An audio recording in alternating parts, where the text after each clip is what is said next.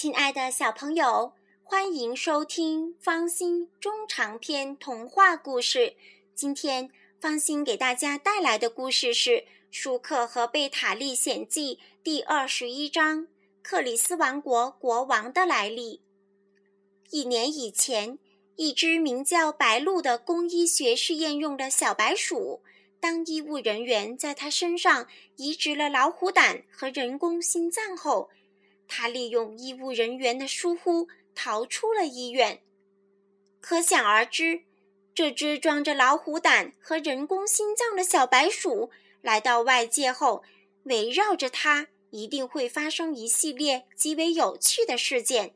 下面是他出逃后的遭遇：白鹭首先遇到一只大猫，这么干净的白老鼠，大猫还是头一次见到。它咂咂嘴。朝白鹭逼过来，你不怕我电死你？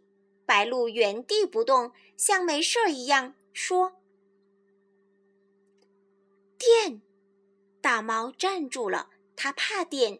白鹭按了一下胸脯，人工心脏上的红灯一闪一闪的亮起来。大猫被吓住了，这小子身上还真有电。怎么样，想尝尝电的滋味吗？白鹭朝大猫走过去，大猫连连倒退着，“不，呃，不，哪儿的话呀！”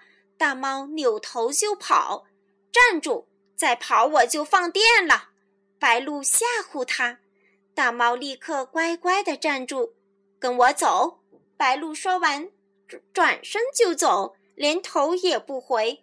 大猫断定白鹭身后有电眼，只好老老实实地跟在后面。从此，白鹭就把这一带的猫都镇住了。猫们每天向它进贡食物，它们都怕电，因为它们不知道电是什么东西，只听说很厉害。一天，白鹭听说几十里外有一个克里斯王国，王国里有几千只猫，于是他决定去克里斯王国当国王，享享福。白鹭轻而易举的就把克里斯王国的国王赶下了台。一是因为克里斯王国的猫公民们从来没见过老鼠，二是因为他们也怕电，怕得要命。白鹭当上了克里斯王国的国王，只有少数几个大臣可以见到他。